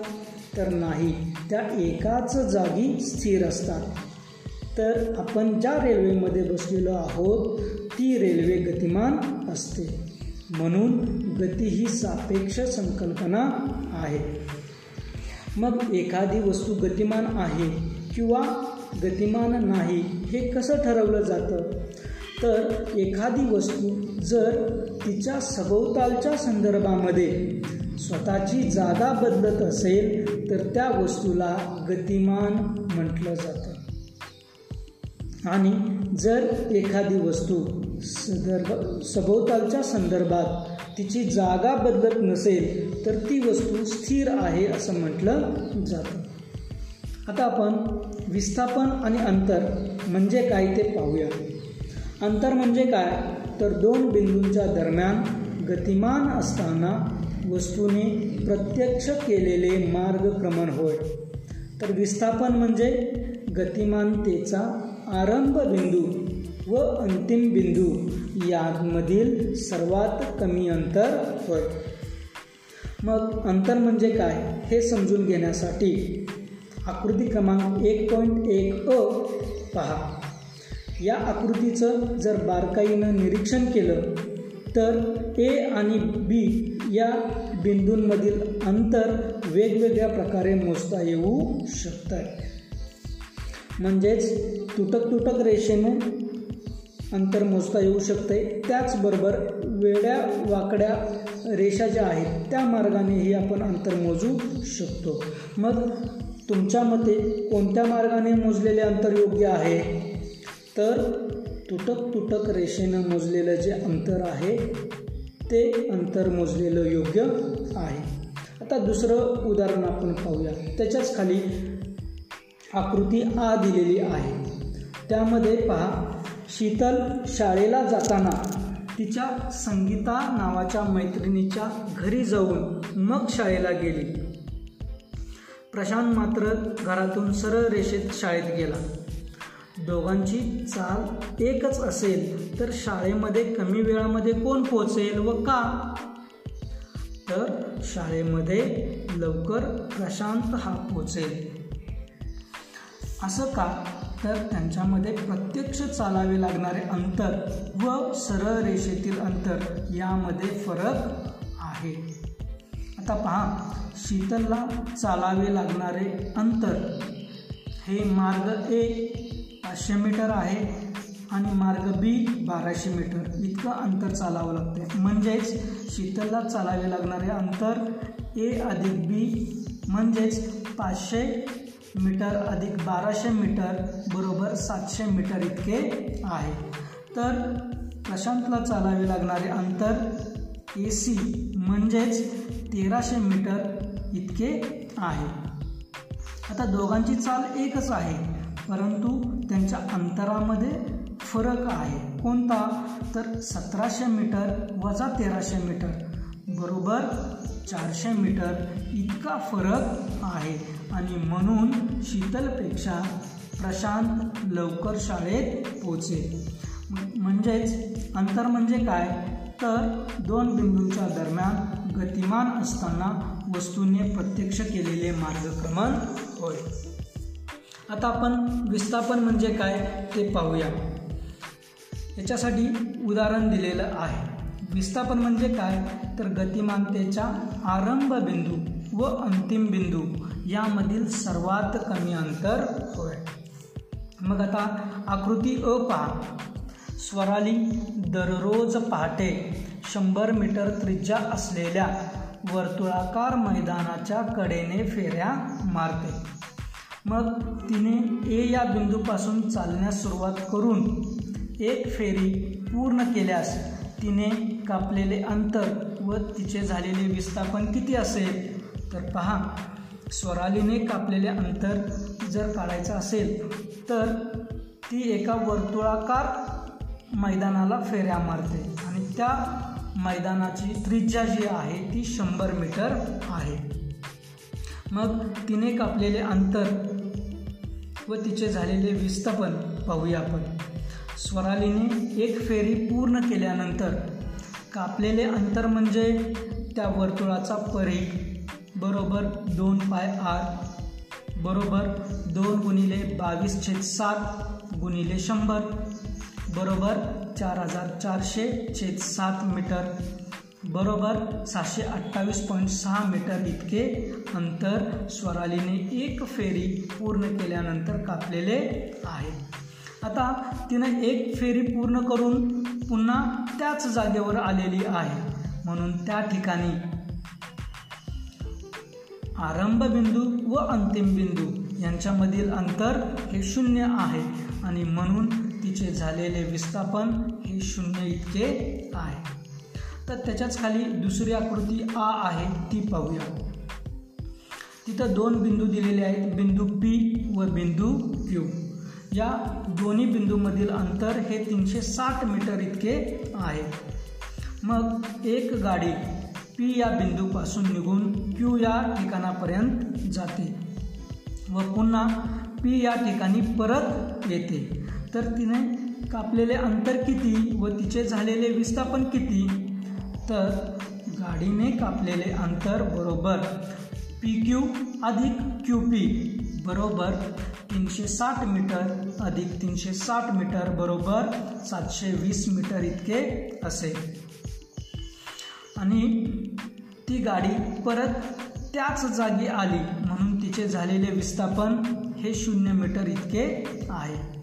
यावरून आपणास असे समजते की विस्थापन म्हणजे वस्तूचा आरंभ बिंदू व अंतिम बिंदू यातील सर्वात कमी अंतर होय. एखाद्या वस्तूचे विस्थापन शून्य असले तरी तिने कापलेले अंतर शून्य असू शकत नाही. म्हणजेच बघा या गाडीने कापलेले अंतर सातशे वीस मीटर इतके आहे परंतु तिचे झालेले विस्थापन हे शून्य इतके आहे. तर याच्यानंतर चाल व वेग या संकल्पना आपण समजून घेऊया. वस्तूची चाल व वेग यातील फरक समजून घेऊ. यासाठी या दोन्ही वस्तूंमध्ये किंवा या दोन्ही बाबींमध्ये फरक असला तरी चाल व वेग या एकमेकांना पूरक आहे तर याच्यामध्ये दोन संकल्पना आहेत. एक म्हणजे सदिश राशी आणि आदिश राशी. म्हणजे काय? हे आपण मागील इयत्तांमध्ये पाहिलेलंच आहे. आता सदिश राशी म्हणजे काय? तर जी भौतिक राशी व्यक्त करण्यासाठी दिशा व परिमाण या दोन्हींची आवश्यकता असते. अशा भौतिक राशीस सदिश राशी असं म्हटलं जातं. तर जी भौतिक राशी व्यक्त करण्यासाठी फक्त परिमाण दिल्याने व्यक्त होते अशा राशीस आदिश राशी असं म्हटलं जातं. म्हणजे उदाहरणार्थ पहा आपण म्हणतो की एखाद्या वस्तूचे वस्तुमान पाचशे ग्रॅम आहे किंवा एखाद्या शर्ट पीसचे एखादा शर्ट पीस हा तीन मीटर लांब आहे. म्हणजेच या दोन्हीही बाबींमध्ये आपण फक्त परिमाण दिल्याने ती राशी व्यक्त होते. मग लांबी रुंदी क्षेत्रफळ वस्तुमान तापमान घनता या सर्व आदिश राशी आहेत की ज्या फक्त परिमाण दिल्याने व्यक्त होतात. तर वेग व विस्थापन या सदिश राशी आहेत. त्या व्यक्त करण्यासाठी दिशा व परिमाण या दोघांचीही आवश्यकता असते. आता अंतर वेळ चाल या अधिश राशी असून यांना व्यक्त होण्यासाठी किंवा करण्यासाठी परिमाणाची आवश्यकता असते. मग चाल म्हणजे काय? तर एकक कालावधीमध्ये वस्तूने कापलेल्या अंतरास त्या वस्तूची चाल असे म्हणतात. कोणत्याही वस्तूची चाल मोजण्यासाठी चाल बरोबर कापलेले एकूण अंतर छेद लागलेला एकूण कालावधी या सूत्राचा वापर केला जातो. वेग. एखाद्या वस्तूने एकक कालावधीत विशिष्ट दिशेने कापलेले अंतर म्हणजे वेग होय. मग हा एकक कालावधी एक सेकंद एक मिनिट एक तास किंवा एक वर्षही असू शकते. मग एकक कालावधीमध्ये होणाऱ्या विस्थापनालाच वेग असे म्हणतात.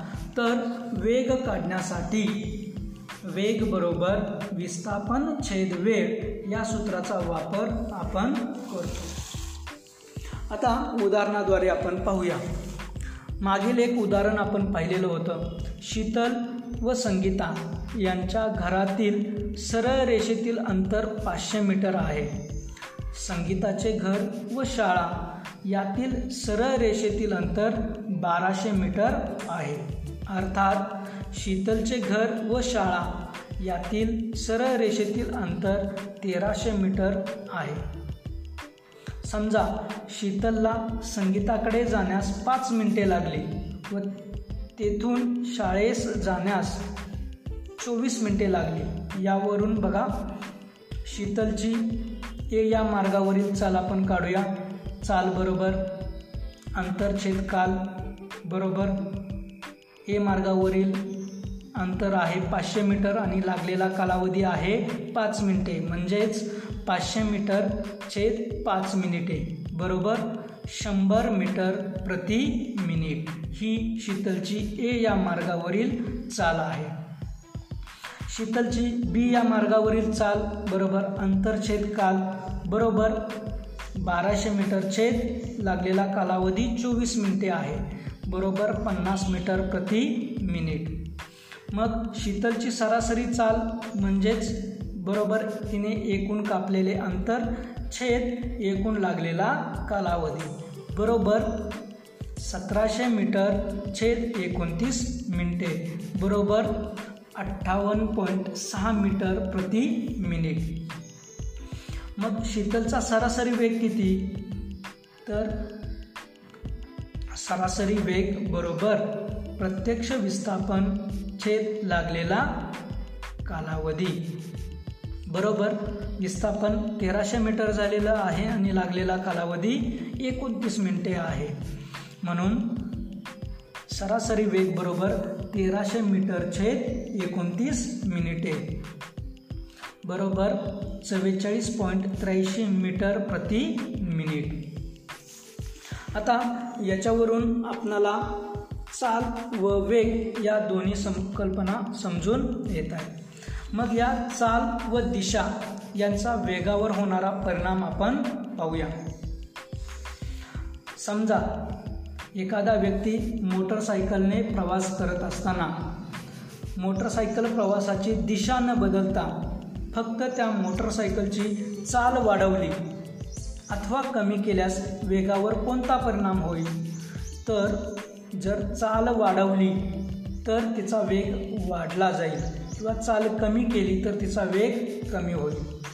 समजा तीच व्यक्ती प्रवास करत असताना ए एखाद्या वेळी वळण आल्यास तिची चाल व वेग सारखाच असेल का? त्याच्यावर काय परिणाम होईल? तर एखादं वळण आल्यास आणि तिची चाल स्थिर ठेवली फक्त दिशा बदलली तर तिचा वेगावर परिणाम होईल. तिच्या वेगामध्ये बदल होईल. आणि समजा एखाद्या वळण रस्त्यावर मोटरसायकल चालवत असताना मोटरसायकलची चाल व दिशा दोन्ही बदलल्यास वेगावर काय परिणाम होईल? तर चाल व दिशा दोन्ही बदलल्यास वेगामध्ये बदल होईल. मग याच्यावरून आपणाला असं लक्षात येतं की चाल आणि वेग यांची एकके सारखीच असतात. आता एकके कोणतीही एकके वापरत असताना त्याच्यामध्ये दोन पद्धती आहे. एक आहे ती म्हणजे एम के एस जुनी पद्धत आहे. तिलाच नवीन नाव दिलेलं आहे एस आय पद्धत. तर एम के एस म्हणजे मीटर किलोग्रॅम सेकंद. दुसरी पद्धत आहे C G S C G S पद्धत म्हणजे सेंटीमीटर ग्रॅम सेकंद. मग चाल आणि वेग यांचे एस आय पद्धतीमधील एकक हे मीटर प्रति सेकंद आहे. तर सी जी एस पद्धतीमधील एकक हे सेंटीमीटर प्रति सेकंद आहे. चाल अंतराशी संबंधित आहे तर वेग हा विस्थापनाशी संबंधित आहे. गती सरळ रेषेत असेल तर चाल आणि वेग यांचे मूल्य सारखेच असते. अन्यथा ते वेगवेगळे असू शकतात. म्हणूनच एकक वेळेत होणाऱ्या विस्थापनाला वेग असं म्हटलं जातं. आता चालीचे मापन सर्वात प्रथम गॅलिलिओनी केलेले आहे. हवेतील ध्वनीची चाल तीनशे त्रेचाळीस पॉईंट दोन मीटर पर सेकंद आहे. प्रकाशाची चाल तीन गुणिले दहाचा आठवा घात मीटर प्रति सेकंद इतकी आहे. तर पृथ्वीची सूर्याभोवती भ्रमण करण्यासाठीची चाल एकोणतीस हजार सातशे सत्तर मीटर प्रति सेकंद आहे.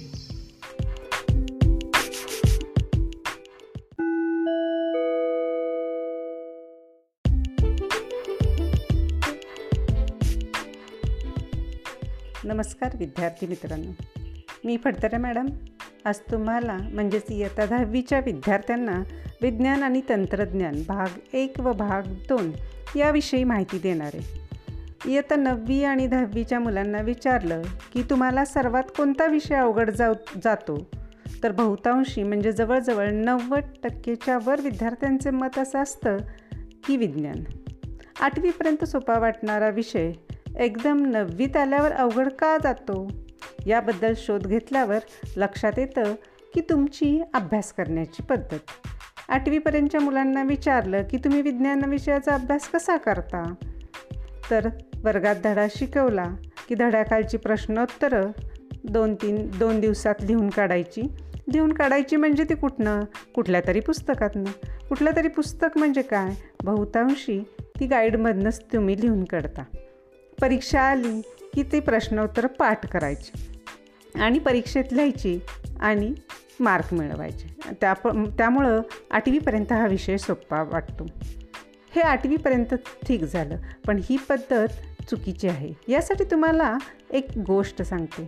तुम्हाला माहितीच आहे आग्र्यावरून सुटका झाल्यावर शिवाजी महाराज वेशांतर करून रायगडाकडे येत होते. रायगडाकडे येता येता ते मध्ये आधी थांबत होते. असेच ते एक दिवशी एका गावात थांबले. गावात थांबल्यावर ते ते एका घरात आश्रयाला राहिले. त्या घरातल्या आश्रयात राहिले ते घर होतं एका आजीबाईंचं. आजीबाईंनी एक पाहुणा आला आहे म्हणून त्याच्यासाठी भाताची खिचडी केली. आणि ती गरम गरम खिचडी आणून ठेवली महाराजांच्या पुढे. पण तिला माहीत नव्हतं की हे शिवाजी महाराज आहेत. दिवसभराचा प्रवास आलेला थकवा याच्यामुळं शिवाजी महाराजांनी पटकन त्या खिचडीत मध्ये हात घातला आणि हात भाजला म्हणून पटकन बाहेर काढला. मग त्या आजीबाई म्हणाल्या अरे असा रे कसा तू? अगदी शिवाजीसारखाच दिसतोयस पण शिवाजीसारखाच आणि वागतोयस पण शिवाजीसारखा शिवाजी महाराजांना आश्चर्य वाटलं. ते म्हणले का हो काय झालं? तर ते त्यांनी उत्तर दिलं की अरे गरम गरम खिचडी आल्या आल्या तू मध्ये हात घातलास. खाण्याची कशी पद्धत आहे? तर कडेची गार झालेली आधी घ्यायची हळूहळू हळू मध्ये मधली खिचडी खायची. शिवाजीसारखा वागतो म्हणजे कसा वागतो? मग त्यांनी विचारलं. तर ते म्हणले अगदी शिवाजीसारखाच मोठे मोठे गड घेतोस. आणि छोटे छोटे गड घ्यायचा. शिवाजी महाराज छोटे छोटे गड घेत नाहीत मोठे मोठे गड घेतात. आता या गोष्टीतनं आपण काय शिकायचं? तर तुम्ही पण तसंच करता. एकदम मोठा गड जिंकायला जाता. म्हणजे धडा संपला रे संपला की एकदम प्रश्नोत्तराकडं उडी मारता. तर असं न करता एकदम प्रश्नोत्तर पाठ न करता आधी प्रत्येक धडा समजून घ्यायचा. आता ते समजून घ्यायचा अभ्यास कसा करायचा हे आपल्याला तुमच्याकडून काय अपेक्षित आहे याच्यासाठी मी तुम्हाला माहिती देणार आहे. आता अभ्यास कसा करायचा? त्यातला पहिला भाग. पहिल्यांदा धडा वाचायला शिका. वाचायचा म्हणजे पाठ्यपुस्तकातून. वाचायचं म्हणजे सगळ्याच्या सगळा नाही वाचायचं. नीट बघितलं तर विज्ञानात प्रत्येक धड्याच्या वर छोटे छोटे भाग दिलेले आहेत. प्रत्येक धडा सगळ्या ह्याचा नसतो. प्रत्येक धड्याचे छोटे छोटे भाग केलेले आहेत. उदाहरणच द्यायचं झालं तर मूलद्रव्यांचे वर्गीकरण. क्लासिफिकेशन ऑफ इलिमेंट्स हा लेसन जर घेतला तर त्यात डोब्रेनियर स्ट्रायड म्हणजे डोब्रेनायरची त्रिके न्यूलँड्स ऑक्टेव म्हणजे न्यूलँडची अष्टके मेंडिलिवची अवर्तसारणी मॉडर्न पिराडिक टेबल असे छोटे छोटे भाग आहेत.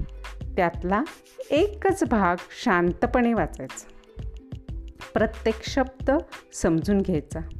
एखादा शब्द एखादी संकल्पना एखादा संबोध नाही समजला तर आपल्या शिक्षकांना पालकांना मोठे बहीण भाऊ यांना लगेच शंका विचारायची. हे लक्षात ठेवा. लगेच विचारणं हे महत्त्वाचे. लगेच नाही विचारलं की ते आपल्या हातून विसरून जातं. याच्यासाठी ताबडतोब शंकेचं निरसन करणं गरजेचं आहे. मग आता दुसरी. दुसरं काय? ह्या भागावर हे झालं रे झालं. की दुसरी पायरी काय? तर या भागावरचे संभाव्य प्रश्न कोणकोणते आहेत? हे शोधायचे. आता हे कुठं शोधायचे? बरेचसे तुम्ही काय करता? एक्झरसाईज म्हणजे जे धड्याच्या मागचे प्रश्न असतात तेच फक्त रेफर करता. पण बाळांनो असं नसतं. बोर्डाच्या परीक्षेत किंवा आपल्या इतर परीक्षेत ह्या हेच प्रश्न विचारतात असं नाही. हे प्रश्न धड्याखालचे प्रश्न सरावासाठी प्रश्न असे असतात. या प्रकारचे वेगवेगळे प्रश्न असू शकतात. म्हणून तेच फक्त न वाचता त्यासारखे दुसरे प्रश्नाचाही अभ्यास करणं गरजेचं आहे. त्यासाठी कुठली तरी पुस्तकं किंवा प्रत्येक ह्याच्या प्रत्येक वाक्या गणित एक गणित एक प्रश्न असतो. तो प्रश्न समजून घेणं त्या प्रश्नांची यादी करा. आणि त्या प्रश्नाचं उत्तर आपल्याला लिहिता येतं आहे का बघा? त्या भागाचे संभाव्य प्रश्न कोणकोणते? मग आता ह्या प्रश्न हे शोधलेले सगळे प्र प्र हे क शोधताना एक गोष्ट लक्षात ठेवायची. शोधलेले प्रश्न हे एकाच प्रकारचे नसावेत ते वेगवेगळ्या प्रकारचे असावेत. तर म्हणजे काय? तर शोधलेले प्रश्न हे एका मार्काचे दोन मार्काचे तीन मार्काचे चार मार्काचे पाच मार्काचे असे असावेत. म्हणजेच काय? क्वालिटेटिव्ह अभ्यासापेक्षा क्वालिटेटिव्ह आणि क्वांटिटेटिव्ह अभ्यास. यातला फरक समजून घ्या. क्वांटिटेटिव्ह अभ्यास करू नका. क्वालिटेटिव्ह अभ्यास करा. खूप वेळ अभ्यास केला. म्हणजे मी खूप अभ्यास केला असं नाही. खूप वेळाच्या अभ्यासाला महत्त्व देण्यापेक्षा किती अभ्यास केला हे महत्त्वाचं. आहे प्रत्येक धड्यातला हा माझा हा भाग आज संपला. हे जेव्हा तुम्हाला समजेल तेव्हा तो क्वांटि क्वालिटेटिव्ह अभ्यास झाला. मी चार तास अभ्यास केला. म्हणजे खूप अभ्यास केला असं नाही. आता प्रश्न प्रकारांकडे बघू. शोधलेले प्रश्न वेगवेगळ्या प्रकारचे असावेत म्हणजे काय? समजा एखादा प्र घटक आहे त्या घटकावर गाळलेली जागा असू शकते टीप लिहा असू शकते फरक स्पष्ट करा शास्त्रीय करणं यातले त्या भागावर कोणकोणते प्रश्न आहेत या प्रश्नांची यादी करून ठेवायची. आता तिसरी पायरी या प्रश्नांची उत्तरं स्वतःच्या शब्दात लिहा. आता स्वतःच्या शब्दात लिहिताना काय काळजी घ्यायची हे बघूयात. स्वतः विज्ञानात स्वतःच्या शब्दात लिहायचं असतं. याचा अर्थ स्वतःचं मत द्या असं नाही. नियम व्याख्या शास्त्रीय कारणं यात तुमचा मताचा उपयोग नसतो. नियम आणि व्याख्या हे शास्त्रज्ञांनी केलेल्या असतात. त्यासाठी त्यांनी अख्खं आयुष्य घातलेलं असतं. तुम्ही ती व्याख्या किंवा तो नियम किंवा ते शास्त्रीय कारण बदलू नका. आणि त्यातल्या प्रत्येक शब्दाला अर्थ असतो. प्रत्येक शब्दाला महत्त्व असतं हे समजून घ्या. म्हणजे अनुक्रमांक अनुवस्तुमान एक उदाहरण म्हणून बघा. अनुक्रमांक अनुवस्तुमानांक. अनुवस्तुमान ह्यात फरक आहे. हे समजून प्रतो ठराविक शब्द त्या ठिकाणी आलाच पाहिजे. म्हणून स्वतःच्या शब्दात लिहिताना ही काळजी घेणं आवश्यक आहे स्पेशली विज्ञानाला. आता दुसरं घेतलं आहे उदाहरण तर शास्त्रीय कारणेल्या. एक शास्त्रीय कारण लिहिताना बऱ्याचशा मुलांचा खूप प्रश्न असतो की शास्त्रीय कारण लिहिताना किती मुद्दे लिहायचे? एक लिहायचे दोन लिहायचे तीन लिहायचे चार लिहायचे. बाळांनो शास्त्रीय कारण लिहिताना किती मुद्दे याला अर्थ नाही. तर तुम्ही त्या शास्त्रीय कारणांकडून काय अपेक्षित आहे हे समजून घ्या. शास्त्रीय कारणात दोन भाग असतात. त्यातलं तुम्हाला त्या दोन भाग करा शास्त्रीय कारणांचा आधी विचारलेला आणि नंतर तुमच्याकडनं असलेली अपेक्षा. हे स्वतःच्या शब्दातल्या काही ठिकाणी शास्त्रीय कारणात एकच वाक्य असू शकतं. काही ठिकाणी दोन म मुद्दे असू शकतात. काही ठिकाणी तीन काही ठिकाणी चार. त्याप्रमाणे त्यातले ठराविक शब्द हे आलेच पाहिजेत. ते शब्द लिहून ते शास्त्रीयकरणात आलेच पाहिजेत आणि ते लिहिताना त्या शब्दांना अर्थ आहे. म्हणून त्या शब्दांच्या खाली अंडरलाईन म्हणजेच अधोरेखित करा. आणि मग इतर जे वाकशब्द आहेत ते तुमचे असले तरी चालतात. आता पुढची पायरी. विज्ञानाचा अभ्यास करताना नेहमी तुलनात्मक अभ्यास करा. तुलनात्मक बऱ्याच ठिकाणी आपल्याला तुलनात्मक अभ्यास करता येतो. म्हणजे कंपेअर करा. उदाहरणच द्यायचं झालं तर प्रत्येक गोष्टीला दोन पार्ट असतात. उदाहरण द्यायचं झालं तर आता आपला मेंडिलीवची आवर्त सारणी आणि modern periodic table Mendeleev's periodic table आणि मॉडर्न पिराडिक टेबल ह्या दोन्हीतला फरक काय हा समजून घ्या. किंवा ऑक्सिडेशन म्हणजे ऑक्सिडीकरण अभिक्रिया रिडक्शन म्हणजे क्षपणकारक अभिक्रिया ह्या दोन्हीतला फरक काय? हा समजून करून तुलना करून त्यातला फरक समजून घेऊन आपल्याला लक्षात ठेवायला सोपं जातं. हा तुलनात्मक अभ्यास म्हणजे कंपेअर करा आणि अभ्यास करा. आता तिसरी गोष्ट आता हे झालं तुम्ही उत्तर लिहिताना. उत्तर लिहिताना ए अजून एक महत्त्वाचा मुद्दा लक्षात ठेवा की आपल्याला परीक्षार्थी व्हा. परीक्षार्थी व्हा म्हणजे काय? आपल्याला ही उत्तरं परीक्षेत लिहायची परीक्षेत उत्तर आपण कोणासाठी लिहितो? हा जर प्र प्रश्न आपण मी बऱ्याच मुलांना विचारला तर परीक्षा कोणासाठी देता? तर तुमचं उत्तर असतं आमच्यासाठी. तर हे लक्षात ठेवा की परीक्षा तुम्ही तुमच्यासाठी देत नाही. आपण उत्तरं लिहितो ती समोरच्या परीक्षकासाठी लिहितो. तुम्हाला जे काय समजले ते परीक्षकाला समजावं यासाठी परीक्षा असते. काय उत्तरं लिहायची त्याप्रमाणे अभ्यास करा. आणि लिहिताना आपल्याला काय येतं आहे काय समजलं आहे हे तुम्हाला परीक्षकांपर्यंत पोचवायचे. त्यामुळं उत्तर लिहिताना परीक्षकाच्या डोळ्यातून लिहा. परत एकदा सांगते उत्तर लिहिताना परीक्षकाच्या डोळ्यातून लिहा. म्हणजे परीक्षकाला काय अपेक्षित आहे? परीक्षेतल्या उत्तराला काय अपेक्षित आहे? त्याप्रमाणे उत्तरं लिहा. आणि स्वतः उत्तरं दुसरा एक महत्त्वाचा फायदा की ही स्वतः उत्तरं लिहिली की स्वतः उत्तरं पाठ कधीच करावी लागत नाही. तुम्ही स्वतः एकदा लिहा बघा. एका धड्याचा हा प्रयोग करून बघा. की स्वतः उत्तरं लिहिली ना की तुम्हाला कधीच पाठ करावी लागणार नाहीत आणि ती कायमची लक्षात लक्षात राहतील. यासाठी नेहमी परीक्षार्थी व्हा ज्याप्रमाणे अभ्यास दिलेला असेल त्याप्रमाणे करा. विज्ञानाचं एकच लक्षात ठेवा मी नेहमी सांगते. विज्ञानाचा अभ्यास करताना slow but steady wins the race म्हणजे सावकाश अभ्यास करा. हळूहळू अभ्यास करा पण तो परफेक्ट करा. जशी ससा कासवाची गोष्ट माहिती आहे हळूहळू कासव अभ्यास करतो. सॉरी अभ्यास नाही स्पर्धा जिंकत असतो. त्याप्रमाणे तुम्हीही विज्ञानाला हळूहळू अभ्यास करा पण जो झालेला अभ्यास आहे तो परत मागं वळून बघायची गरज नाही. असा अभ्यास करा. प्रत्येक धड्याचा अभ्यास करा. प्रत्येक पुस्तक तुमचं इतकं छान आहे की पुस्तक वाचा. पुस्तकात जे जाणून घ्या मागील इयत्तेत काय शिकलो जरा लक्षात घ्या. ह्या सगळ्या गोष्टी शांतपणे वाचा. पुस्तकाच्या देताना तयार करताना वेगवेगळे रंग वापरलेत. त्या रंगांकडं लक्ष द्या. याचा अर्थ म रंग वापरले त्या अर्थी तुम्ही तो वेगळा रंग दिलेला आहे पुस्तकात. तुम्हाला तुम तुम्हाला अट्रॅक्ट करण्यासाठी की तुम्ही हे वाचावं.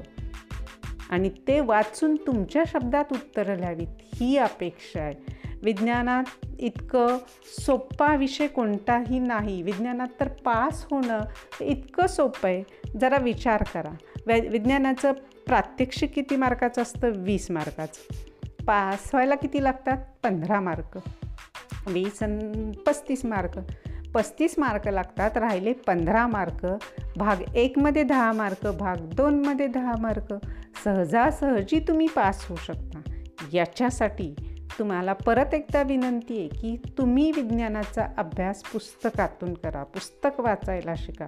प्रत्येक संज्ञा प्रत्येक संबोध समजून घ्या आणि समजल्यानंतर त्याची आपल्या भाषेत लिहायला शिका. आपल्या भाषेत लिहा पण आपलं मत मांडू नका. या छोट्या छोट्या गोष्टीतून विज्ञानाविषयी तुम्हाला आवड निर्माण होईल. विज्ञानाच्या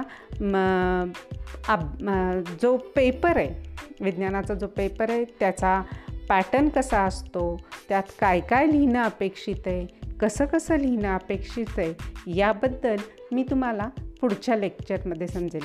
आत्ताचं तुम्हाला हे सगळं समजलं असेल अशी अपेक्षा ठेवते. धन्यवाद.